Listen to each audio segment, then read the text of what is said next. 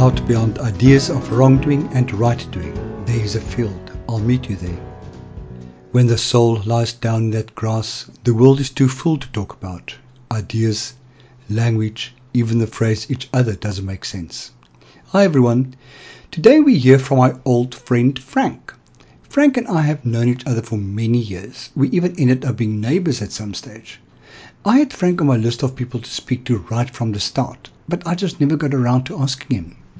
I was quite interested to hear Frank's journey because I suspected he was not religious, but I had no idea what his spirituality entails. What I did know was that he would have an opinion, and I wanted to hear that.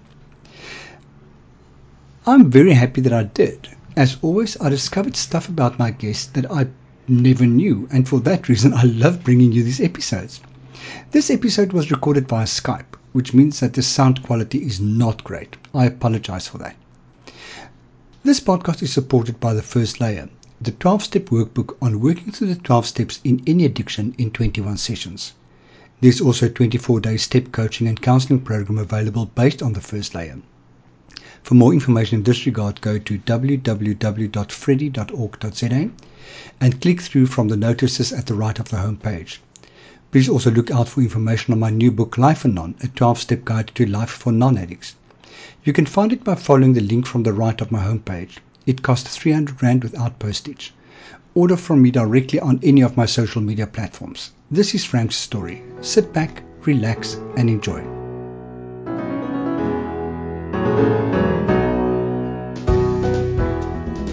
Frank, good morning. How are you doing? Good, and you, Freddy? I'm awesome. Thank you very much. Welcome to Meet Me in the Field. Thank you. I don't think you ever thought you will be on a spiritual journey podcast, did you? No, not really. Not for you. Yeah. You've known me long enough to think, what the fuck is going on? Oh, that's the other thing. We are allowed to swear. The podcast is registered as. I was going to ask you, what happens if the odd slips in there? We are registered as explicit. So when Jaco registered it on iTunes or something, he said to me, "Are you going to swear?" I said, "Well, fucking, of course." He said, "Well, then we had to register as explicit, or they're going to throw you off the platform." So we are explicit. Okay. So Frank, tell me. What the one thing that since you agreed to come onto the podcast, thank you very much for that, is the thought that you are a South African Italian. Both parents are Italian, am I right? Both parents are Italian. I'm born in Italy, yes. I didn't know that. Where in Italy were you born? I was born in Udine. Oh wow. I thought okay. I love this. This is why I love this shit. Because you find this shit out. My parents were born in Ethiopia. Your parents were born in? Ethiopia. What is nowadays Asmara. Eritrea. How the fuck were they born in Ethiopia? How did that happen? An Italian colony at the time. My grandparents moved there. Then my folks were born there. My brother was born there. Then they left in the late 60s when the Civil War got too bad, moved to Italy, lived there for 8 years at the time I was born in Italy. And then they moved out to South Africa, Johannesburg in 1976 when I was just shy of 4 years old. So I'm born in Italy, but I'm pretty much raised South Africa. Okay. So you qualify for a European passport? Yes. Awesome. Yeah. So did you grow up? When I hear Italian, I immediately hear Catholic. Yes, I grew up Catholic. Were you older? I was Catholic. I was Sunday Mass, Easter, Christmas, the whole hog till about 16, 17. When I just couldn't buy into the Catholic guilt anymore. It just didn't make. I just didn't feel guilty anymore, and I sort of. you just refused. You've refused to feel guilty anymore, so you didn't fit the system. You've got this whole professional thing, and you've got to go confess about things. You know, why? And that sort of led me to sort of move away from it. So fortunately, it was very understanding parents. Oh, cool. My mom and dad are still very Catholic, but they're not dogmatic. So the moment I justify why I didn't want to be Catholic anymore, or not even want to be Catholic, it's just not, don't get me wrong, I'm nothing against Catholicism. It just doesn't work for me. They were okay. They, you know what, it's not the whole point to speak free will, and they just carry on. Yeah, I found the whole process, especially at that age. I was sitting at a Sunday mass, particularly the youth masses on a Sunday evening, where 9 out of 10 of the boys were there to pick up the girls. And quite honestly, I almost found that it wasn't even, not that I had an issue with that, but it was, I found it disrespectful to the people that were there to actually, for the reason that they actually wanted to be there. So I figured, you know, me going to church is actually, not only do I not want to go and fall out of my mind, but it's also disrespectful to the people that are going there for care purposes. So I technically stopped being Catholic. Okay. Did you formally, because you, if you step out of the Catholic Church, you have to formally resign, am I right? You have to kind of write them a letter and say, or you don't have to, but or do you have to? I don't know. I must be honest, those are the technicalities I'm not sure about. I do think that is it would have been a very old system that would have been enforced a long time ago. I don't think anyone resigns from the Catholic Church anymore. I don't think they impose it.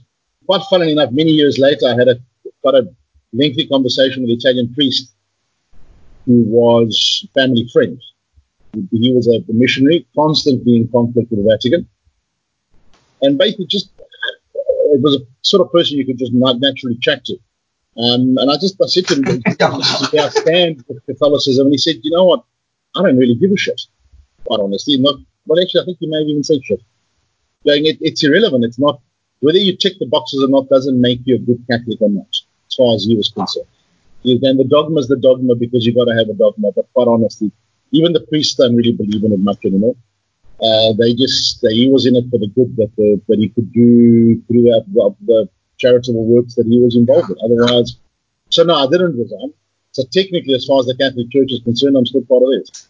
Okay, I like that to be part of the system. The system allows you to do certain good, and therefore he adopts the system because it allows him to do that work.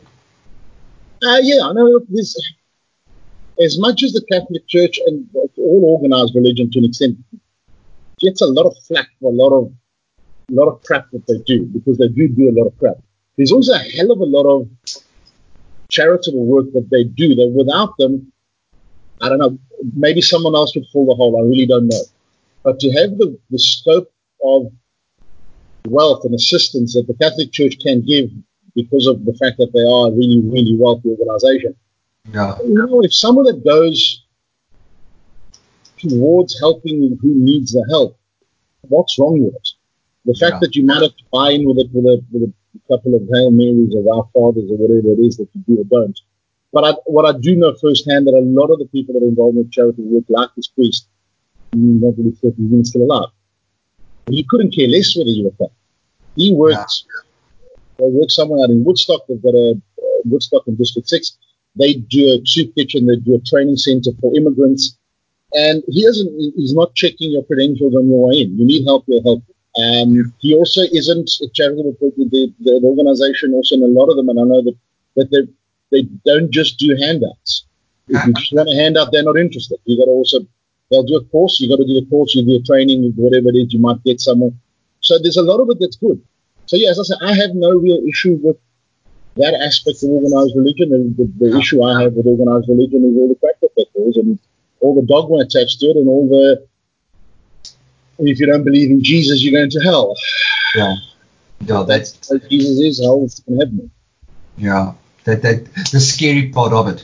I received a meme this morning with this girl in confession, the two sides of the confessional, and the girl says, "I'm sorry, Daddy, I've been a bad girl." And the priest says, "For the last time it is, forgive me, Father, I have sinned."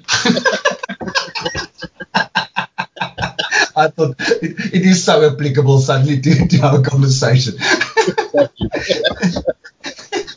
So Where in Johannesburg did you grow up? I grew up in Highlands North. Highlands North. Orange Grove? Where did you grow up? Where the fuck is that? Jeez. Halfway between Hillbrow and Santa. Okay.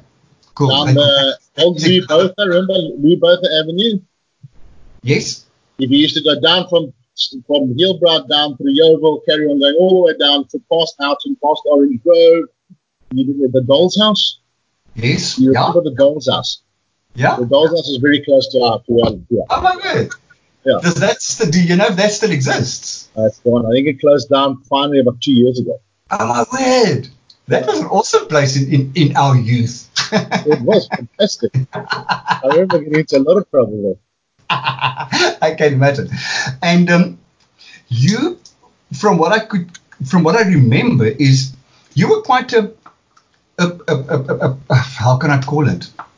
An achiever at school. I was, yes. Were you a good boy? A lot of competition at school. No, I wasn't head boy. I was deputy head boy, but I was. I got colours in rugby, in academics, in athletics, merit tiles in cricket, and all sorts of things. And I was people of the year. I did very well at school. I enjoyed school. And you enjoyed school, actually. So I did. Okay. But I didn't find it difficult. I found school. The schooling part, as I said, we weren't the brightest school. We had about 5 years prior to the year before I arrived there, the matric pass rate was 66%. It was a school obviously still apartheid days. It was still it was a mixed school because we had Jews, Italians, Lebanese, Portuguese, Greeks, a couple of Chinese, one or two Afrikaners. We had everything. And a lot of it was, they were sons of cafe owners, all working class, all that going to university wasn't an option for them because they'd had to be there till they were 18 when they left. So I must say I did really well at school because it wasn't hard because it catered to the lowest common denominator, which was low. And... the academic part was easy. If you paid attention in class, you're fine, and all the sport after school was wonderful. And that's why I say I enjoyed school. And that was it, yeah. Okay. And did you go to varsity? I did. What did you study? I studied the Bachelor of Arts with a law and international relations majors at the University of Västerås. Oh, the flag burners. Ugh. There was flag burners, you're right. There was a lot. People are saying all this unrest on campus. There was unrest on campus in 1993. I remember the Skanda. There was awful. I almost went to Rao as well. Now you make me go. Because I didn't quite get accepted for my courses at Wits University, so I had to write an entrance exam. So the week while I was studying for the results, I went to Rao, which I hated. It was very corrupt. I just left. I really didn't need to be in the army anymore. And then I finished my degree and walked away. I signed up for an LLB at UNISA and asked for a refund 2 months later, realizing that the last thing I wanted to do was be in a tour. I did the same with the masters. Why did I do this? Why? But also, university was fun because you'd go there and you'd sit at the Senate House and you'd sort of have a couple of drinks at lunchtime and then you'd go party and then the exams came and you sort of crammed everything in as quickly as you could and wrote your exams, got 50% and it was fantastic. And the moment you went to university, you're going, there's one pathway, now I've actually got to study. And that just didn't work for me, so I moved over. And did you partake in a lot of sport at varsity as well? At varsity itself, no, I only played soccer at varsity. Okay. And I played quite a bit of sport outside of varsity. I still played club tennis and I played cricket, action cricket. Whatever we could do. the nice thing of growing up in Johannesburg in that there was a very strong, maybe just the friends that I had and family that I had, we played a lot of sport. And it was never, the game of touch rugby on a Sunday afternoon involved three countries. This is the days before SMSs and obviously and all of that. Yeah. Still at the phone. So that was, yeah, so the sport was a very strong part of my life growing until I moved to Cape Town. And how did Cape Town happen? How did you end up in Cape Town? Cape Town, my uncle owned a coffee shop in town, in Johannesburg, and he sold up snowplows. He sold up in 90, I don't remember exactly. Moved to Cape Town, found a place a lot bigger than he was looking for. At that stage, I was sort of in and out between Cape Town and Joburg. My dad had some clothing shops, I was helping him there, but I was still going back to Joburg. I had a lovely life in Joburg. He needed help. He asked my cousin. My cousin said, fine, why don't you ask me? So he phoned me while I was actually in Cape Town working for the 94 elections. I was helping the Italian news crews. And he phoned me and said, do you want to come open a coffee shop in Cape Town? And I said, give me a week.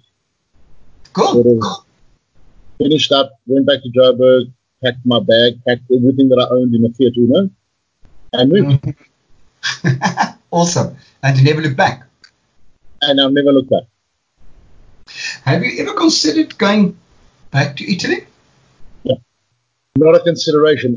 I'm Italian by birth because I'm born there, but I have one very, very vague memory of Italy from when before we moved, and it was a massive earthquake that hit our town just about a month before we left.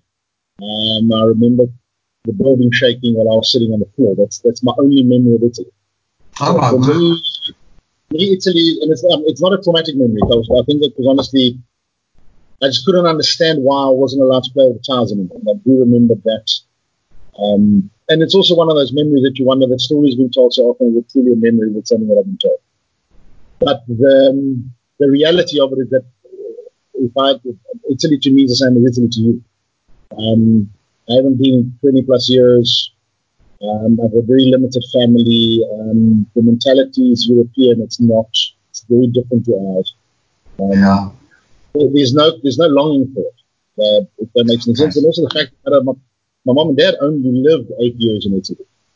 So while they grew up in a more Italian community in Ethiopia, it's still their memory of what Italy is what actually what Asmara was, which was a town in Eritrea, which was not real. It was post-Second World War African city with an Italian tinge to it. It wasn't post-World War Italy that was destroyed. So from that aspect, no, moving to Italy wouldn't be. I hold the passport as a donor. I not have it, but I wouldn't as an option. I wouldn't look at moving back to Europe. Cool. And you are now a married man and a father of a 10-year-old. I am. And how is fatherhood and those responsibilities working for you? I think. No, they're great. I have quite an interesting setup in our house. The main breadwinner is actually Susie. Wow. Yeah. So I'm the one that actually spends more time at home being mommy. Awesome. It is. It's actually quite interesting. It's actually also quite interesting to see the role reversal hard work, because the truth of it is that as much as you're playing a mommy role, you'll always be daddy. And it's quite weird. I must say, I thoroughly enjoy it. I find it frustrating at times, very frustrating, because kids need things repeated. And I honestly hate repeating myself. I can imagine how difficult that must be for you. If you hate repeating yourself and you have children. And I tend to be, Susie says, if something's got to be done, in my world it's got to be done now. I'm a little bit impatient and slightly anxious about things, so I need things done immediately. So I'll ask you to do something, and as a mini 5 minutes, Even if in 5 minutes is absolutely fine, I still want it done now. And it doesn't work that well with kids. So we clash quite a lot, but it's an absolute joy, I must be honest. I won't go as far as saying that they could complete you, as a lot of parents will do, so your life is incomplete without children. That's bullshit. It's just a nice add-on. Yeah. I will never forget that it's still one of the things that I laugh out loudly when I think about it was the afternoon that we spent at Lawrenceville. It was a beautiful sunny afternoon, and we arrived and Sebastian said, "Can you go and play in the fountain?" And you said to him, "Okay, but don't get too wet." And off Sebastian traipsed to the fountain. 3 minutes later, Sebastian is back. Soaking wet. If you poured him into a pool, you would have been dry. But your face. It was so funny. And I just looked at it and thought that this was just the definition of too wet to an adult and too wet to a child are obviously two completely different definitions. I've learned that lesson. It's pointless. At the end of the day, you want to get wet, my boy. Your face was priceless. And Susie, as always, is kind of, oh, well, so the child's wet, life goes on. But you would go, what the fuck is happening?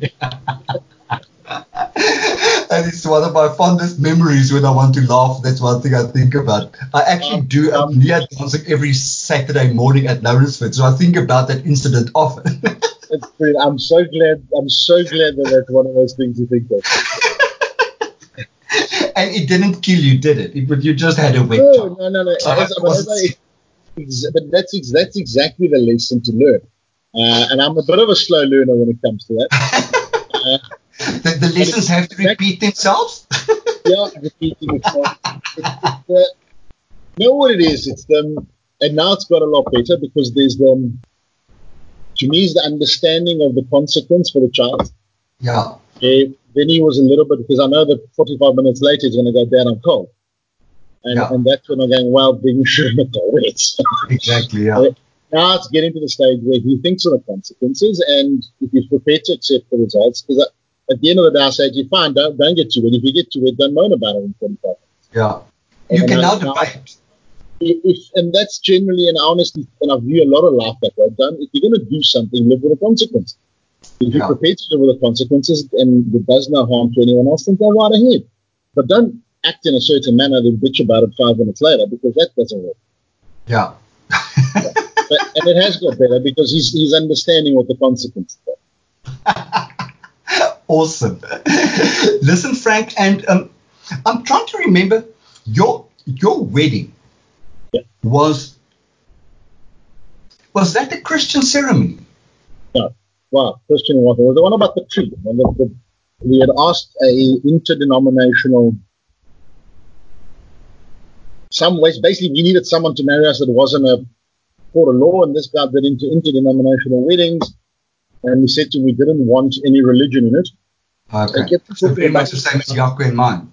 Yeah, he basically went on and on about the roots of the tree and the this, and we went on for 20 minutes, almost like he felt like he needed to earn his money. Do you remember anything he said? I remember it was something about the roots of the tree, and it was just, and you just blanked out, and just all we want you to do, because we have to do this way, is for you to go, does anyone, it's lovely, say 5 nice words, do you, thank you, let's move on, let's go have a party. Yeah. Neither of us wanted anything of any religious, with any religious connotations. Again, for that simple reason that neither of us believe, and it's insulting to those who do. Yeah. I actually find it suddenly interesting that you and Susie had very much the same ceremony as Yaku and I. Outside in a garden, very, very much in a complete relaxed atmosphere. Casual as hell. I was forced to wear long pants, much to my irritation on that day. So hot. No, absolutely. There was very strong similarities between ours and yours. I just remembered it now. I loved your ceremony, though. Well, I loved your wedding, though. I can't remember a word about the ceremony. But I remember about my wedding is while the while the facilitator was giving his speech and reading, all I could remember is thinking that I must listen, concentrate on what he's saying, concentrate on what he's saying. Oh, fuck it. I cannot remember a word. And I didn't want a video recording, and I'm actually quite sad that you didn't have a recording, because I would have liked to, in peace and quiet, listen to what the dude actually said. Apparently, what he said was love, but I don't know. I was not. It was, but it's irrelevant, because I mean, we did have a video recording of ours. I've never seen it. Oops. I don't think anyone's ever seen it. We got this lovely video recording, but you never ever go back. Yeah. Also, as I mentioned, I'm not comfortable in front of camera. We had a photo camera. So I don't want to see myself in camera. No. And also, it's done. As much as I remember the gist of what he said. But actually, I found it that it wasn't important in the long run. Also, because it must be on. I think ours just carried on too long, and I got bored. Yeah. Okay. Well, I can tell you one thing is you look fabulous on camera. You've got nothing to be ashamed about. But this is absolutely fine. It's literally the idea. It's the idea of seeing myself about. Okay. Yeah. It's like when I go to the head in days that I had hair and went to hairdressers. Yes, don't show me that mirror at the back of my head. I don't want to see that. You're just gonna no. I don't know why it freaks me the fuck out to see the back of my head. I don't want to see that. The front is bad enough. I don't have to see the back. Thank you. I am very strange. You know that. You know that. I accept it. I've never known anyone to be worried about the back of the head. So now you've got a 10-year-old boy, and. Is he attending a school where religious studies or something is presented as an option or as a given? In theory, it should be a secular school, considering it's a state Model C. In practice, there is quite a strong Christian ethos behind it. There is no religious studies. They do like a hymn or a... How do you deal with Sebastian in terms of spirituality, I don't know, of religion, of living a good life, of being a good person, of those type of things? Well, first of all, we sort of tell him what we believe. We also tell him that there's also a lot of other beliefs out there. A lot of people will believe a lot of other things. Okay. And it's okay. And at the end of the day, he must collect as much information as is required. And as a grown-up, make a decision into what he believes, whether it be organized religion or whatever it is, it's his choice. Yeah. But at the end of the day, also that you don't require a set of rules dictated out by some to be a good person. Just be a good person. Yeah. Just don't be a poople. What's it say? Don't be shit. And is that working? Some of the time it is working, and there's Susie. What I'm hearing is the whole thing of you can be a good person in any context that you create for yourself. You don't need anything organized. You live your life like that, and you would like for your son to grow up that way as well. Absolutely.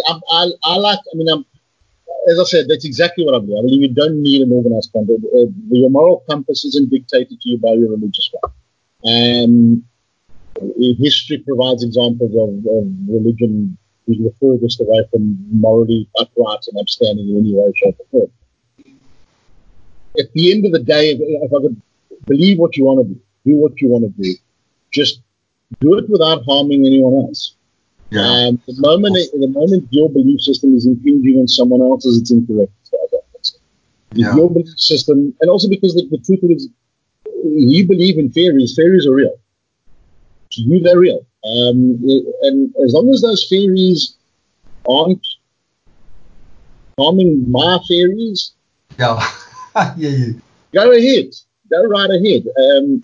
And don't impose yours on mine, and that is the main thing that we I like to, that's what I like with my belief system. Yeah. And I would like something similar for Sebastian. But at the end of the day, religion is something, as I say, I came to my conclusions when I was 16, 17, 18.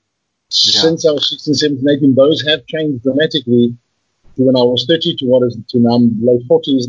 It's a constantly evolving emotion. Certainty disappears. The certainty of youth goes away the moment you hit your 40. Nothing's ever so crystal clear. You don't know everything, and you're happy in that moment. Yeah. When the arrogance of youth disappears, then the wisdom of age comes in. The certainty disappears with it. Exactly. Yeah. Which is not a bad thing, because it allows you to be wrong. And you're okay to be wrong, and that's fine. It might be irritating. I still don't like it, but hey. So a last question. Let's end with this one. And that you are still very involved in, or you're still a passionate sport follower. And you even some sport writing, if I'm not mistaken. I did a long time ago. That sort of fell away. I find it very difficult to be objective. Okay. and so it sort of works on subjects I don't really care much about. But if it comes to rugby or cricket or that sort of thing, I find it very difficult to object. Okay. And the question that comes up for me with Frank and spirituality is the spirituality of professional sport. Is there something like that? There was. I think it's died. It's nice the commerce of sport. I think your spirituality or finding in sport is at an amateur level to an extent. But the moment it becomes sport becomes a money decision, the moment it's a business, I'll go back to when you were at school. You were an athlete. The idea of doping wasn't. Well, I speak for myself, but I'm fairly certain for you as well. You wouldn't think of doping at schoolboy level. Now it's prevalent in rugby, because if you're 18 years old and you come out of a good rugby school, you've got a career, and that is, to me, to an extent, has killed the innocence of sport, and with that, the spirituality that goes with it. That level of camaraderie that you used to find on a rugby field.